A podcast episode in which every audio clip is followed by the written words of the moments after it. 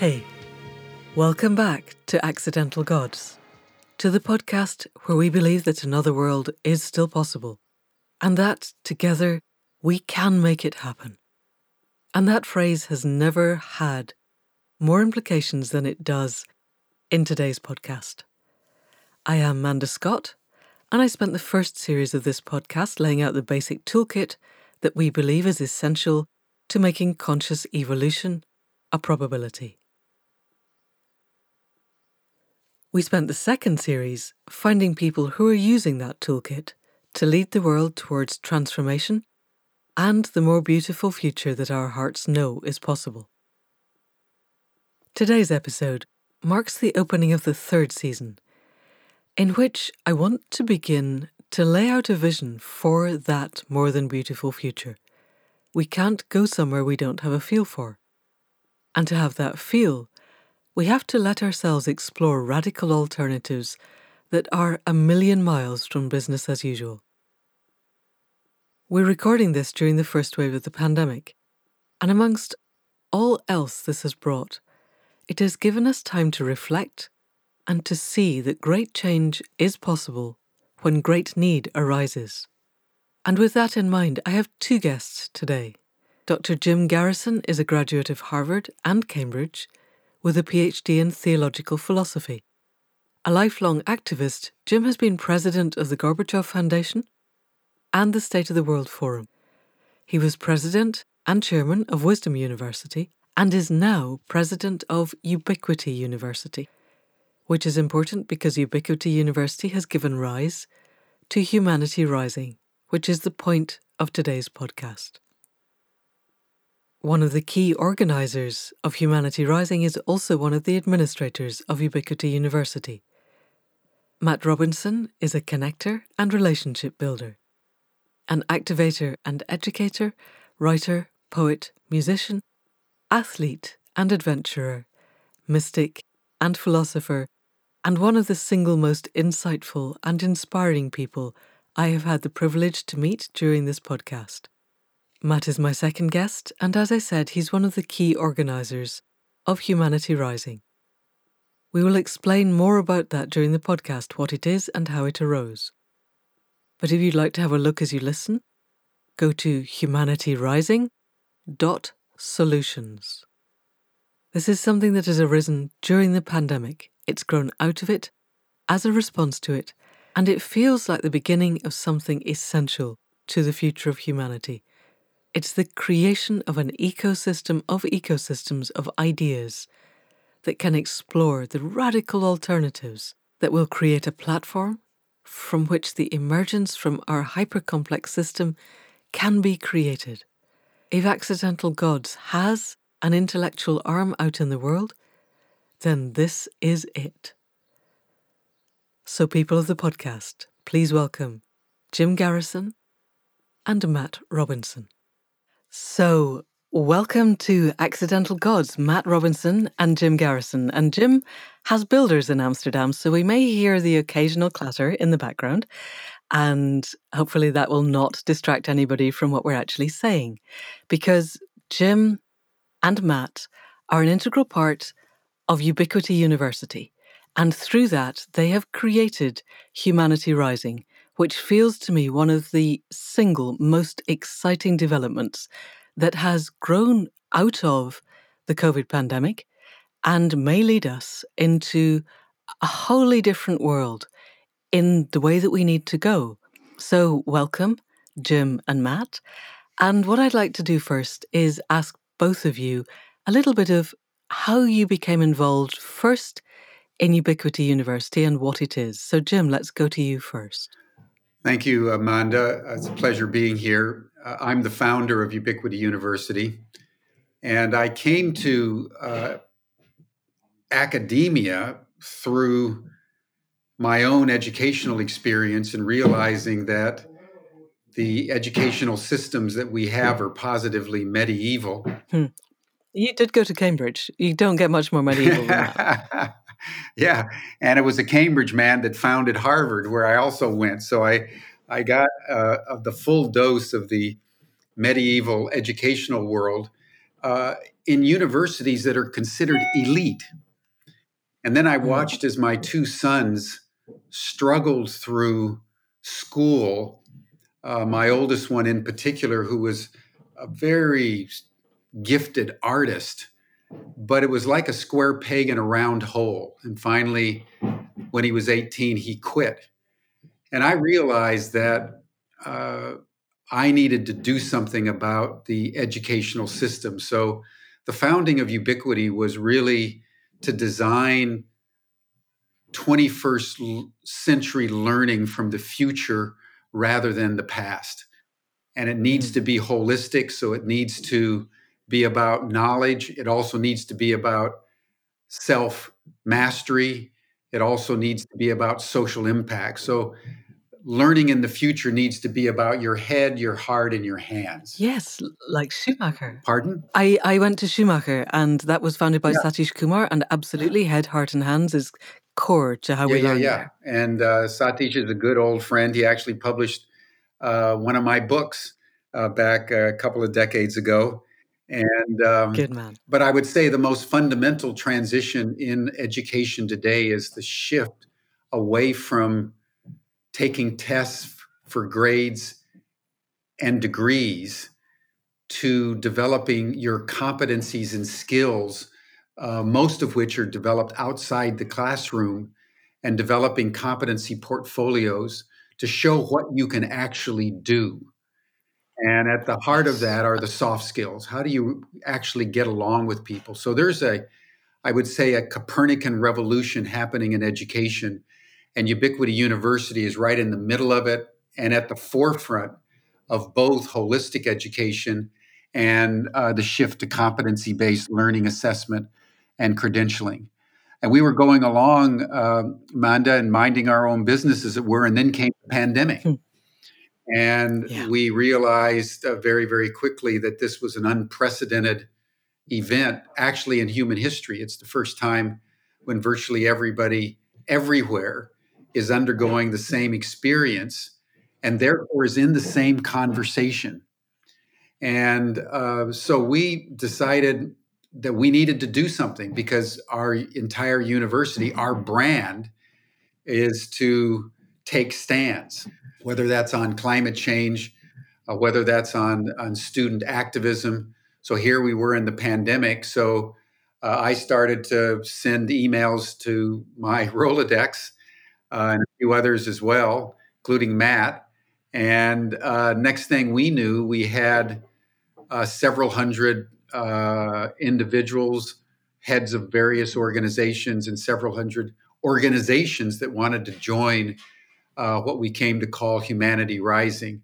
The purpose of which is to come together in a deep deliberation about how we transform the crisis that COVID 19 represents into an opportunity for human renewal.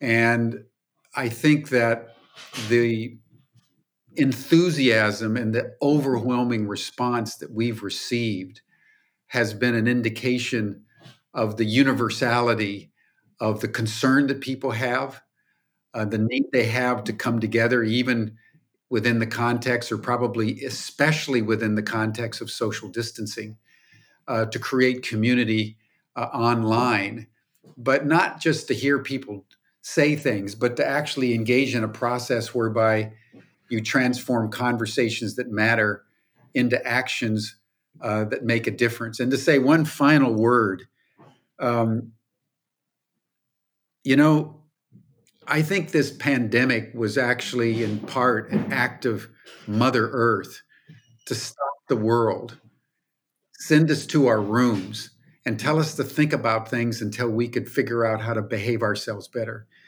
And the reason I think this has been an essential disruption in human affairs, where for the first time, literally in human history, virtually every economy everywhere has gone into shutdown.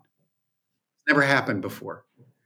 And uh, we, we need to take seriously that we are standing on the precipice of human civilizational collapse, at the center of which is runaway climate change.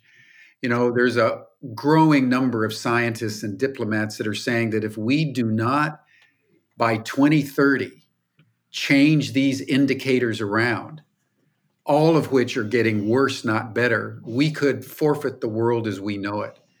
So the vision yeah. of humanity rising is to galvanize a critical mass of leaders and organizations that will come together, consider how we can increase our strategic effectiveness, and get out there and, and truly give shape to a post pandemic world that is more sustainable, more resilient, more abundant, more healthy, and more based on ecological harmony. And so we're motivated by a 10 year campaign so that by 2030 we can stand together knowing that we were part of a critical mass of human beings that rose up together and made the difference at an extraordinarily urgent moment in human history and did something that honored our ancestors that have brought us to the present place and more importantly set the foundation for children yet unborn under the seventh generation that uh, need an abundant and sustainable and resilient and healthy world to be born into and build upon. Brilliant. What a vision. Thank you. So, there's so many things I want to ask you arising out of that, but let's go to Matt for a while. So, Matt, can you tell us a little bit about your history and how you became involved in Ubiquity University and then in Humanity Rising? Absolutely. And thanks so much, Manda, for the opportunity to be here today on Accidental Gods.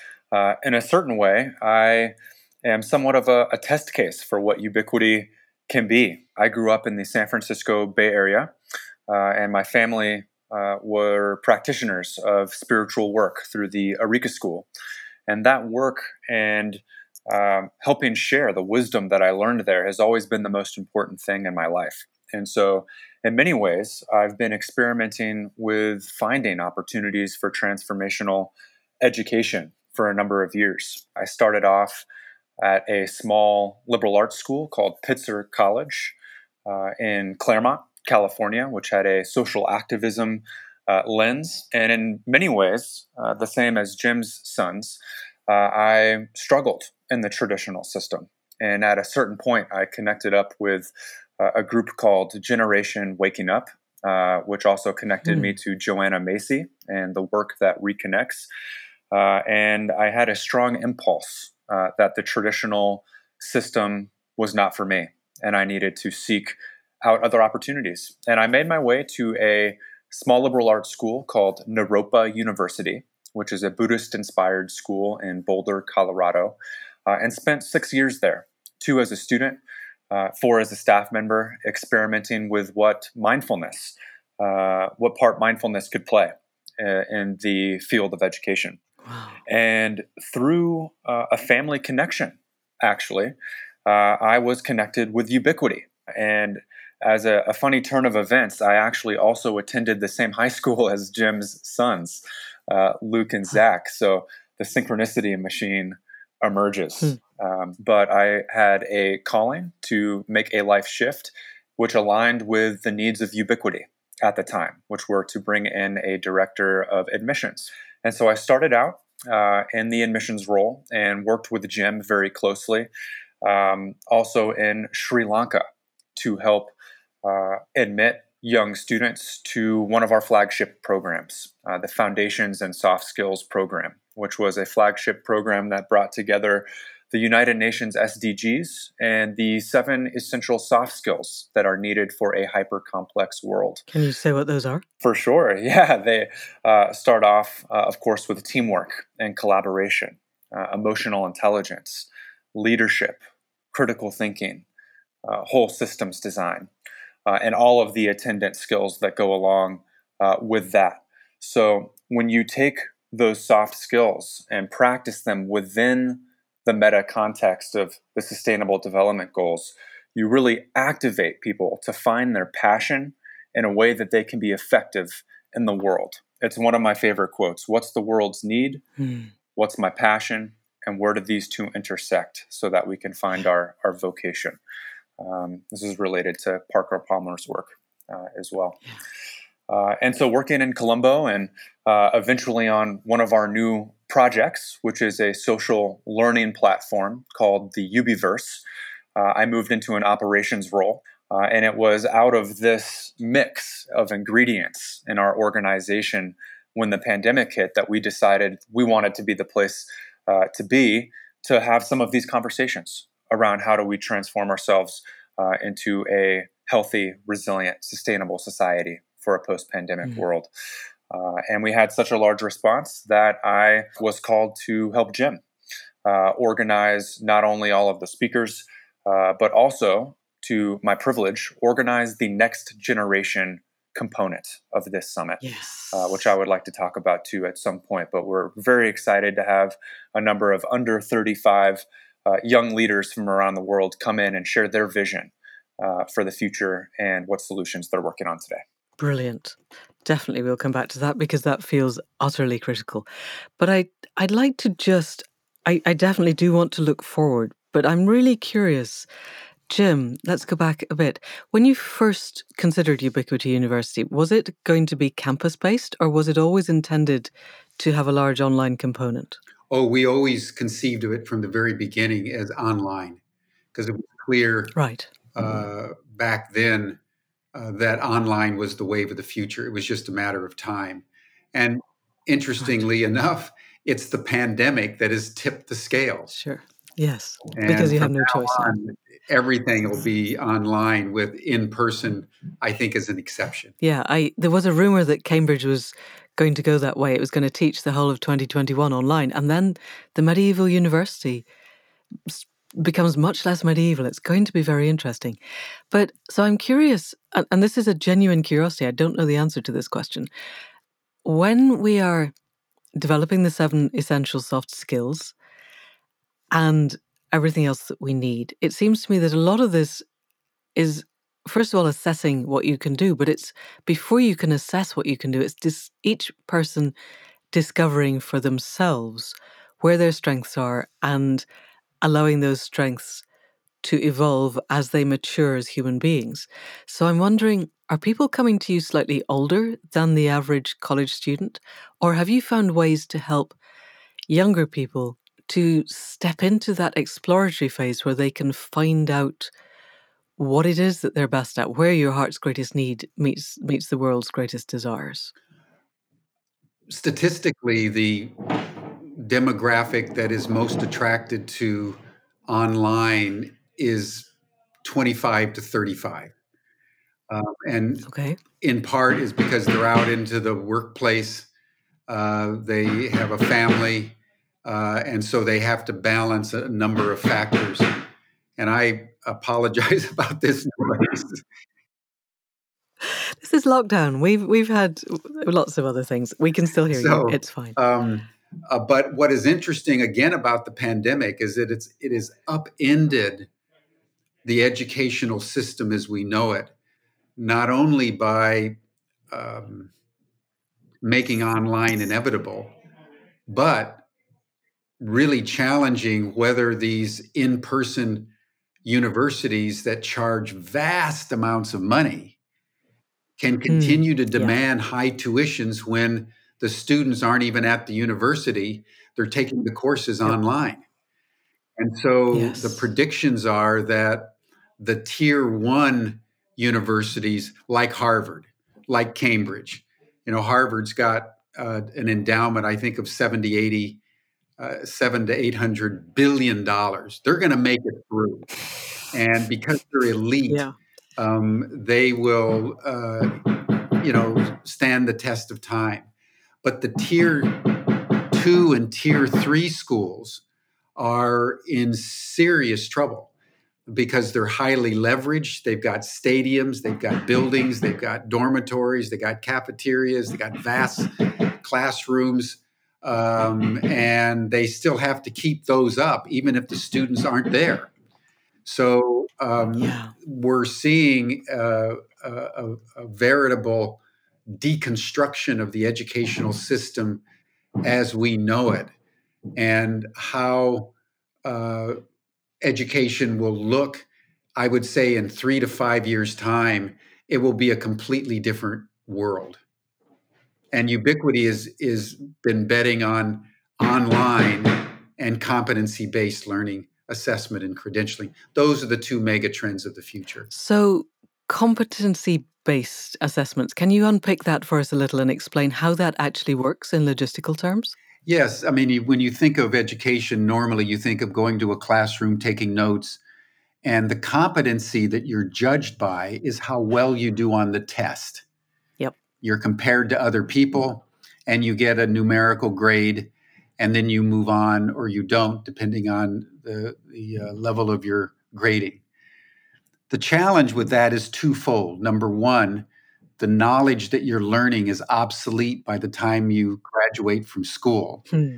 And number two, the economy now is moving and shape shifting so fast that two thirds of the jobs uh, 10 to 15 years ago do not currently exist. What?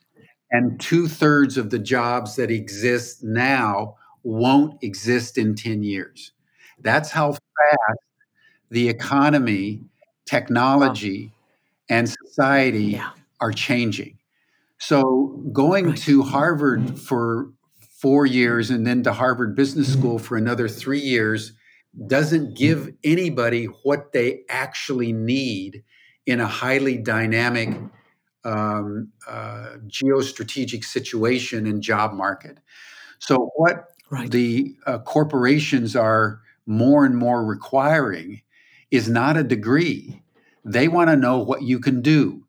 They want to know how yeah. well you can get along with others because they've discovered that even if you have a Harvard MBA, that doesn't mean you can get along well with your peers that if you work at Google or you work at Apple or Facebook or Samsung, uh, Toyota, these are all global corporations. They need people who can think out of the box in a collective way and get along with their peers from different cultures, backgrounds, genders, and ethnicities, not necessarily know a lot about the uh, periodic table of elements because you can look that up on your uh, smartphone. So uh, yeah. that's what competency based learning is about is what competencies do you currently possess that are marketable uh, toward a job and at the at the right. center of that are soft skills um, there right. are a a certain subset of competencies called soft skills, which are not what you know. They're basically who you are and how well you interact with others around problem solving. That's what a Google wants. That's what a Facebook wants.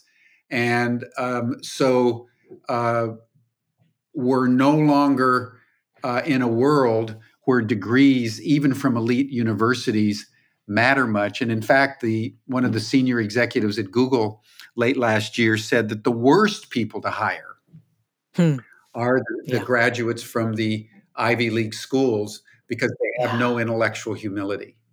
The best to hire. No, they just end up becoming our politicians. Yeah. because we don't have a very good way of selecting politicians yet, so we end up with the yeah. Anyway, let's not go down that road. Um, okay, Matt, let I'd like to come back to you, and I want to talk about the Next Generation Summit. I'm aware that I'm in danger of dragging this podcast into being solely about education because it's so interesting, and we do want to move to Humanity Rising. But just before we go there, the seven essential soft skills, listening to Jim, listening to you, to what extent are those things that anybody listening to this, this podcast, with the right help, could pick up and really run with? And to what extent are they innate? And also, are we finding a generational difference where, let's say, the millennials or even the people under 30 are more flexible than the older generations? So, two questions. That's a great question. I'm, I'm happy to share my opinion. I think for a lot of these soft skills that we have the innate seed uh, of their potential to be expressed in our life. You know, these are uh, aligned with our nature as human beings. It's in our nature to be collaborative, right? To have self awareness, to use our creative capacities and understand our emotional intelligence. Uh, but without the right structure, these seeds don't get nurtured.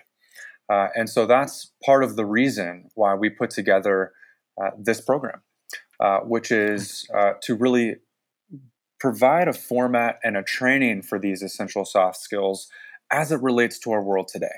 What difference yeah. does it make uh, if we have leadership capacities, the uh, ability to understand people's emotional state, if they're not being applied in a way uh, that is good for the whole, basically? Uh, so I do. I think they're innate, and I do think that it also needs training. And can I ask a, a sub question on that Please. before we move to the other? Is it something that people are generally speaking, their competence across all seven rises together? Or is it that you find that there remain people who will, I don't know, be particularly self aware, but perhaps less competent at leadership? And that we we help them to foster that, or is it that all seven?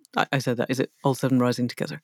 It's a really great question. You know, of course, everyone has their own individual strengths. Some people, let's say, are better at public speaking or collaboration, and other people are better at uh, taking a leadership stand. But what we notice is that within this program, which takes an integral approach uh, to these seven soft skills, that yes, not only do people uh, see an enhancement across the board in all seven when they work on just one, right? But also, as their soft skills become enhanced, they're more, let's say, uh, left brain or hard skills also become enhanced. Oh, interesting. So, as they get better at leadership, critical thinking, and problem solving, they also become better at things like math and engineering. It's it's really quite phenomenal. And has anybody done the neuroscience of why that might be the case? It's a good question. We have a current course right now uh, on on the neuroscience of these things, but uh, to my knowledge, uh, I'm sure it's out there. I'm not aware. Okay, at the point when you are, we're going to do another podcast because that would be so interesting. I agree. Um, I, we had the second question was which was is there a generational divide? Are people, let's say, in their 50s or 60s, can they come along and the soft skills that were really did not exist as things that they learned we learned when I was at university. Can we come and learn them now? In my opinion, that's my understanding of what neuroscience is saying around neuroplasticity. That throughout the duration of our entire lives, these skills, uh, no matter what age we are, are learnable.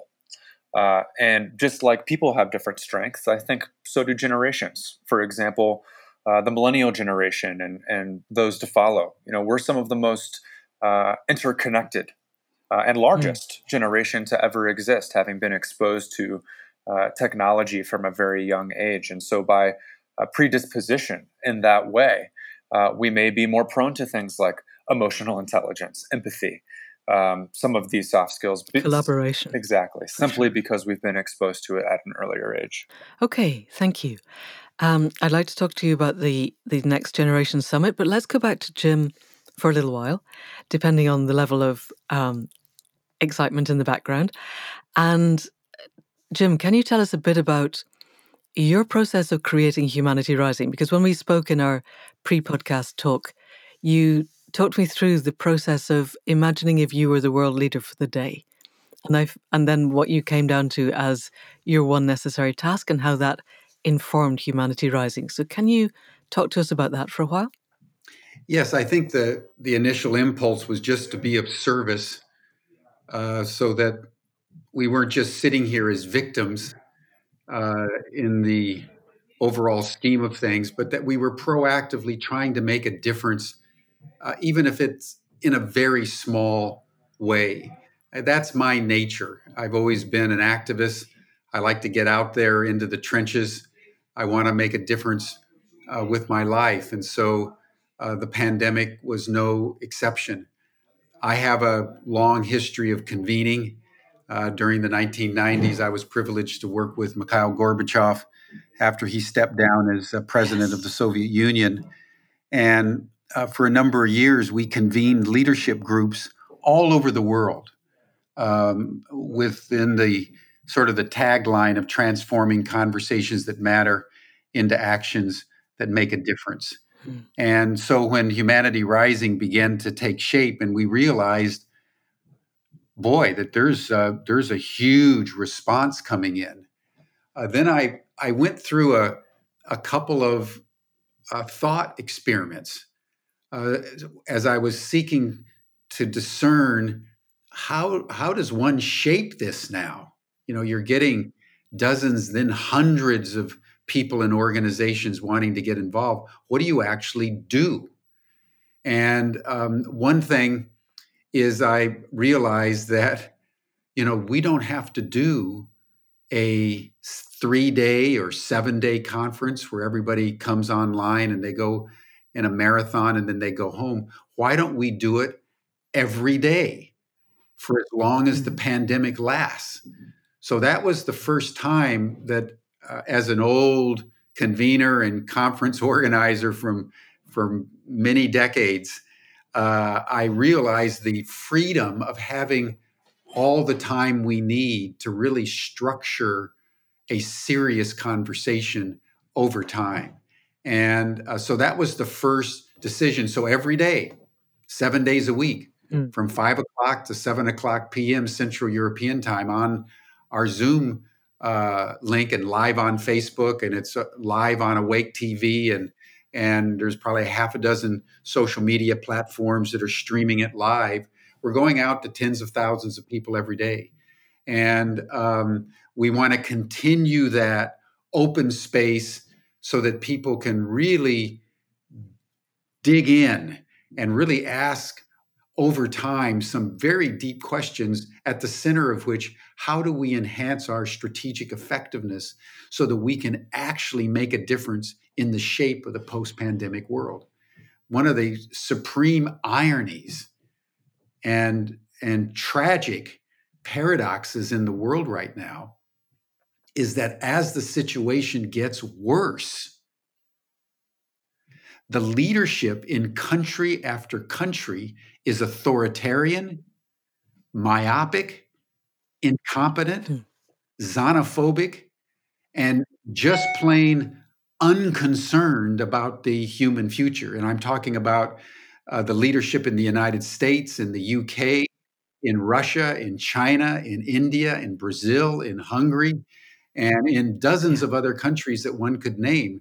We're being governed by pygmies at a moment when we need vision, we need clarity, we need action towards strategic goals that are actually going to com- improve the capacity of human beings to stay alive on on this planet. And so um, that really gave shape to the second level is is coming together with a, a focus on strategic uh, effectiveness um, and then very quickly I, I went through another thought experiment i thought you know if i was dictator for a day and I could make one decision about the post pandemic world, what would I decide? And my first thought was keep all the oil in the ground. Hmm. And then I yeah. realized that doesn't, doesn't solve anything. Yeah.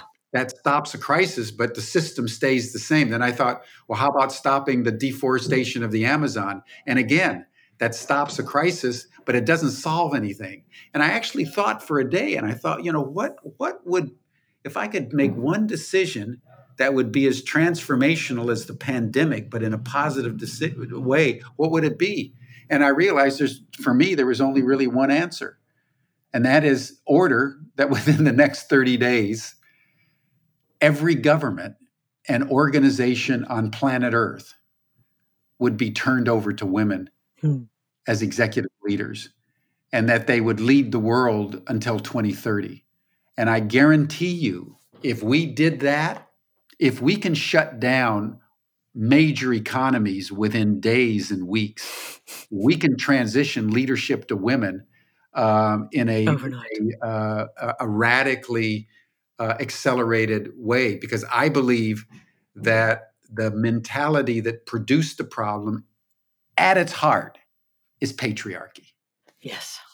And the men need to get out of the way turn things over to women and let them lead. And I would say that we've done that in our organization. Ubiquity University is basically led by women. Oh, well done. The chief executive officer, the chief financial officer, the director of operations, creative director. All the major executive roles are are uh, are in the in the hands of women because I believe that women need to be leading at every conceivable level because the men have put us in to a god awful mess. So what we did for Humanity Rising, we started with a big woman circle, and now for the next uh, nine days, we're having circles of women for every session mm-hmm. from all over the world, from every uh, walk of life, and it's been an extraordinary outpouring of vision, pathos, clarity, audacity, and heartfulness.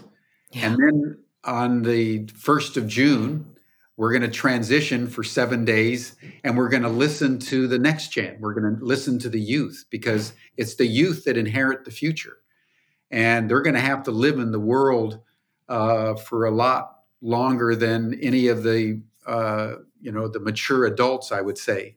Hmm. And so yeah. that's what Matt's leading. Matt's curating yeah. the next gen uh, discussions for seven days, and we've got an incredible array of of young people, again from all over the world, from all walks of life, coming together around very serious issues uh, that he can describe. But it's uh, anyway. So then then we we open on the 8th, 9th of June to the business of humanity rising. And that is what we're calling strategies for change. How do we increase our effectiveness so that over the next decade, uh, in the context of rising crises mm. and tumult, because this pandemic is not just an isolated event. It's it's yeah. coming out of climate change just like extreme weather events. So we're going into perhaps the most turbulent decade maybe in the history of humankind. Yep. and we need to know that that's happening Manda. Yep. and that's one reason why we founded ubiquity because we're now no longer in a world of complexity. We're in a world of hyper complexity Yes. And we're in a world, as Lester Brown says, of a race of the tipping points. Things are getting better and better, worse and worse, faster and faster. Yeah. Yeah, and we how the singularity, haven't we? Young people with the the mindsets and the skill sets and the tool sets and the competencies they need to navigate an increasingly turbulent, hyper complex world where jobs are disappearing overnight. Hmm. And how do you prepare yourself? So Matt's absolutely right. The millennials and these Gen Zs intuitively are being born with, with innate soft skills that, if developed, could make them the most creative and uh, problem solving generation in history because they're going to need to be that in order to ensure the continuity of civilization as we know it. And then we just need to empower them to be able to do it. But let's let's talk about how we might do that later. So let's go to Matt. And Matt, let's talk about the Next Generation Summit. Just very briefly, I am assuming that Jim's idea of populating everything with women is because they are more likely, not guaranteed, but more likely to have the seven essential soft skills innately. And so, uh, what Jim just said is that the next generation really does much more likely to have them innately. And so, the Next Generation Summit, can you tell us a bit more about the vision behind that and about how it's panning out, how the whole thing is panning out for you? Absolutely. So, one of the characteristics that defines our generation is, of course, diversity. And so I don't claim to speak for everyone, but I think, as Jim mentioned, it is obvious that this rising generation of decision makers and uh, global citizens has a very important role to play in this movement to build a more sustainable and resilient planetary society. Um, we are the largest, most connected generation uh, to ever exist, uh, and we bring a fresh perspective and an inspired vision uh, within which we can assess our current situation and uh, work to imbue uh, a vision of the future with our passion and what we would like to live our lives like. Uh, so it's a really fantastic opportunity for uh, young leaders to be featured at the beginning of this summit. As Jim mentioned, we start with nine days of women's circles uh, and move to a week of featuring young leaders from a variety of organizations uh, who are working to make the world a better place. Uh, so most of them are under the age of 35 uh, and have taken leadership positions, but not all in their organizations. Uh, we're hearing from organizations such as ISIC, hmm. uh, Synergos, MCW Global, the Institute of Aliveness, uh, Force of Nature, City Transformers, uh, on a variety of topics. A lot of them are related to youth led uh, local leadership uh, in their communities, personal empowerment, health and well being, uh, as well as really important trends such as green business, climate justice, and one that I'm particularly inspired by. green cities hmm. by an organization called City Transformers. What do our cities look like yeah. for a post pandemic future? And what we hope to do is begin to form the roots of a community that will allow us to reach our 10 year goals. In a certain way, we're building a network of networks.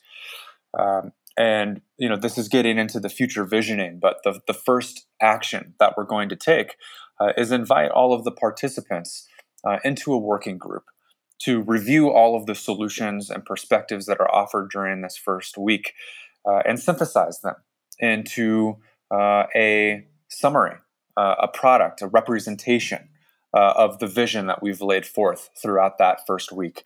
And we will represent that to the summit down the road uh, and then work together to collaborate around future actions that we'd like to take. Mm. but it's very exciting. I think that you know connecting with each other with good intentions and trusting that our collective intelligence uh, will bring out the best of us and inspire us with creative solutions uh, to innovate successfully is really the purpose of, of this first Next Gen week and overall program. Brilliant. And are you getting any kind of uh, leaders from youth leaders from within any of the spiritual practices? That's a good question. Uh, we have a few. Um, but I think that the the realm of spirituality for youth is a really tricky one. Mm. It's something that, if I may, you know, speak universally, is um, uh, tricky for our generation to try and navigate uh, those those forces, and and they do exist, but I see them more as grassroots and popping up, uh, in my understanding, through artistic uh, endeavors right. as well as activist. So a lot of the activist movement has its grounding uh, in a certain kind of spirituality, a connection to something that's bigger than ourselves, mm. uh, as well as the creative and artistic realms, which are really a fantastic way to connect to these other aspects uh, of our being. So we do have a number of artists who will be uh, presenting during the first days of those weeks. Uh, and we also have an open invitation uh, as the summit Uh, unfolds alongside global events uh, for people to join the conversation. Brilliant. Brilliant. So if anybody listening wants to join, they would find that. We'll talk about the links at the end, but they would find that on the Humanity Rising website. Absolutely. Yep. It's Brilliant. an open call. Brilliant. So we're heading towards the end. I'd like to talk to Jim and then Matt, really to get your vision. If this ecosystem that you are creating, which I have to say sounds really, really inspiring, of bringing everybody together, of giving them space to talk, to synthesize ideas, to create something new out of the cauldron of everything that we have at the moment. If we were to look perhaps a year or five years, or if we're very daring, 10 years down the line, where would you hope that we would be? Have you a vision of how the world could be from here? Jim first. I think it's clear that our governments and prevailing institutions are either unwilling or unable to grapple seriously with the crisis at hand. I think that the vision of humanity rising is inherent in our name. Hmm. We believe that the only true solution left as we literally teeter on the precipice of self destruction is for humanity to rise up all over the world as one and take the actions that are required uh, to effectuate a better world. Uh, and all kinds of organizations are uh, beginning to uh, do that. In our opening session, for example, we had um, Nicole Schwab from the World Economic Forum, and and uh, World Economic Forum is uh, taken an initiative to uh, curate and plant one trillion trees hmm.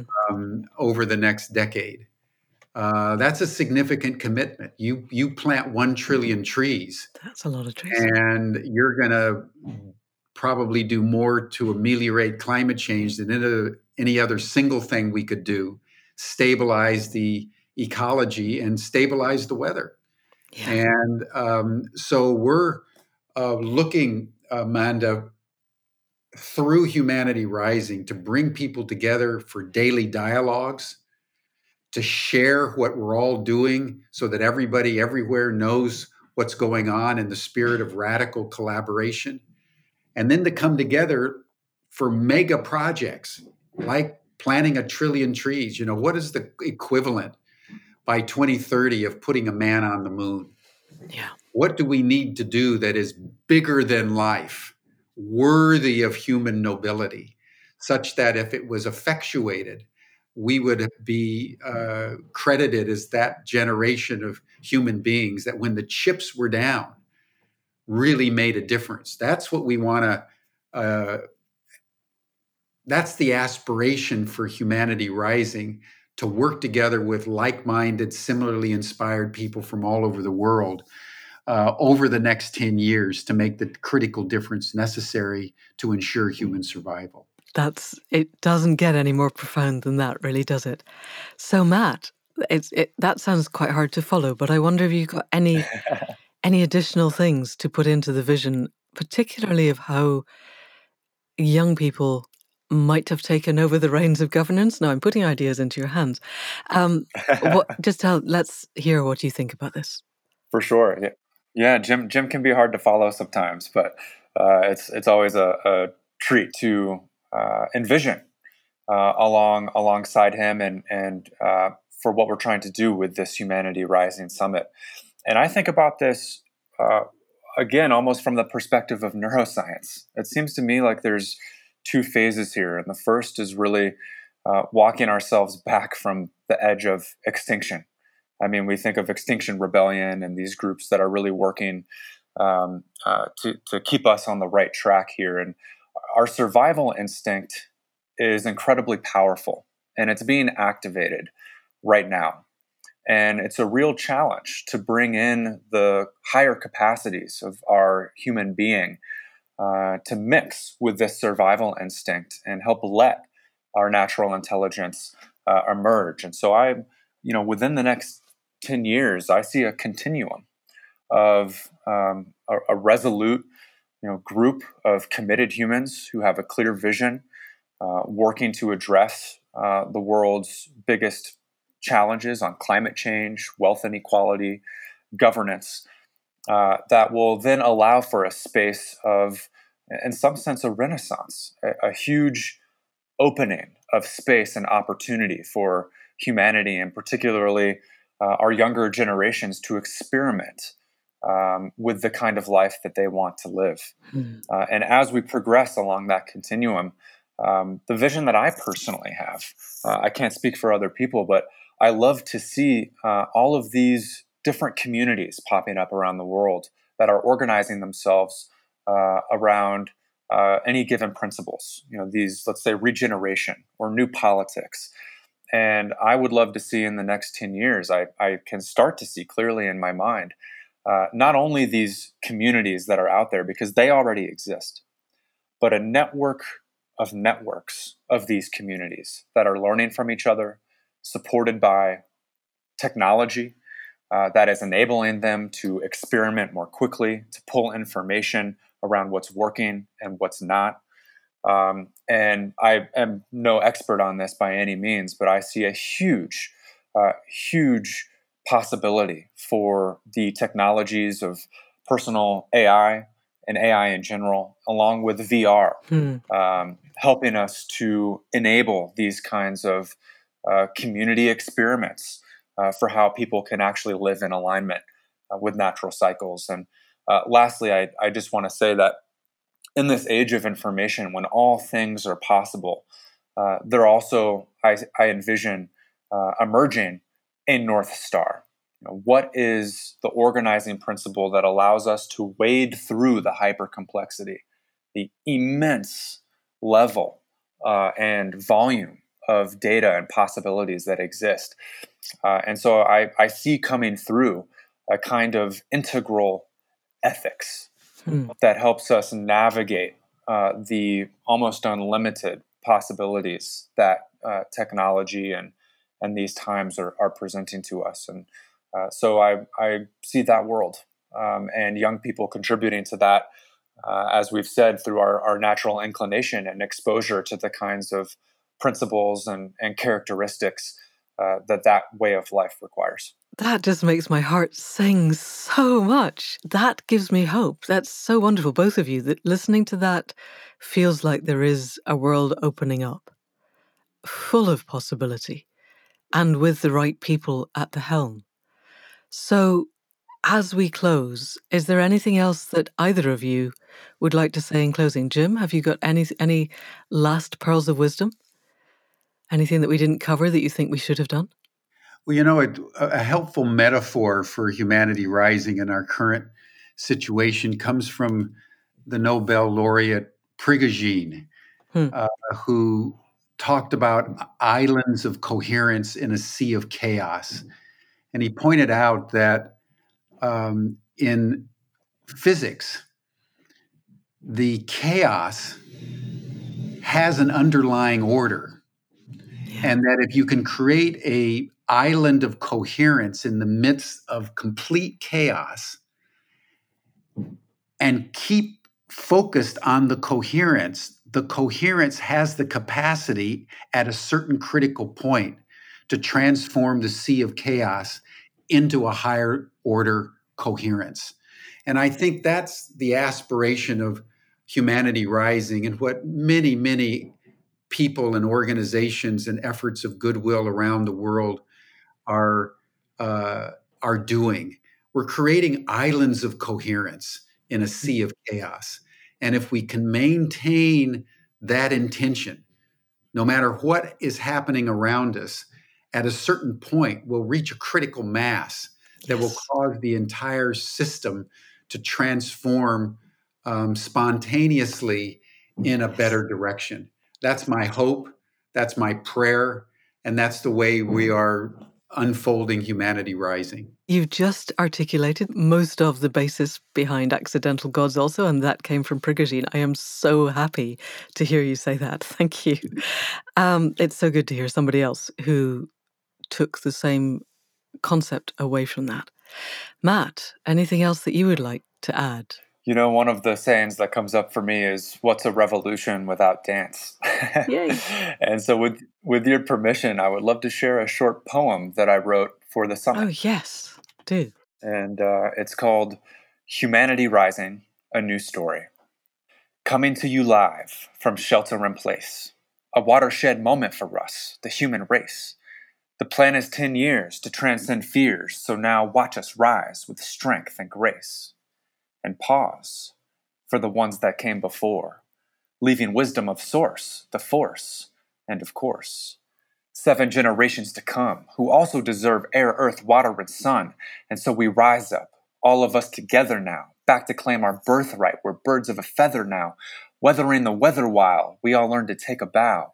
With our bodies separate, we bring our hearts together. Wow. And with one deep breath, collective intelligence will arise from the depths Welcome to the moment. We finally arrive. Today we gather round and help humanity rise.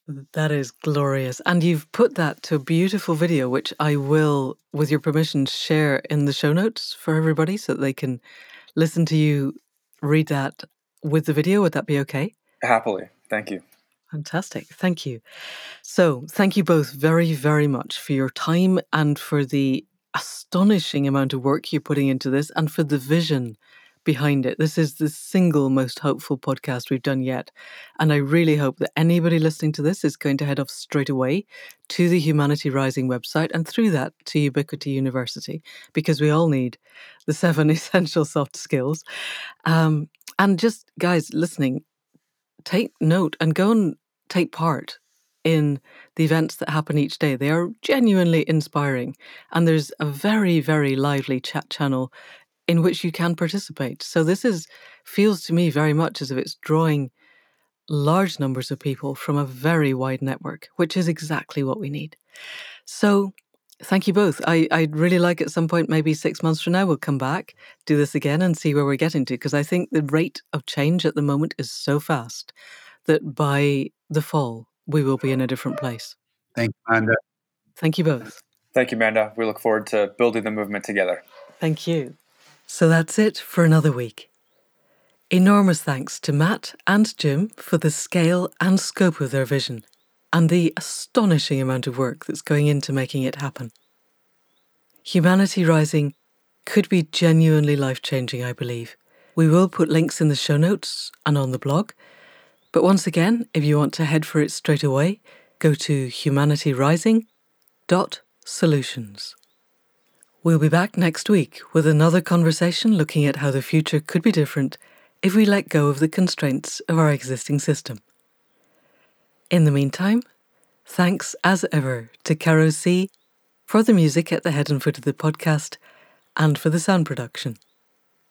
Thanks to Faith Tilleray for being the other half of the creative team that is Accidental Gods, and for designing the website and managing all of the mind bending tech that goes with the membership program. If you want to visit our really beautifully designed website, we're at accidentalgods.life. That's where we have the show notes, the blog, and the aforementioned Accidental Gods membership program, which is a structured training designed to bring anyone and everyone to the point where we can take our place in the web of life with integrity, authenticity, and grounding, where we can make the transformation of humanity happen. So, if you know of anyone who would like to be active in bringing about the more beautiful world our hearts know is possible, do send them this link. In the meantime, that's it for now. We will see you next week. Thank you and goodbye.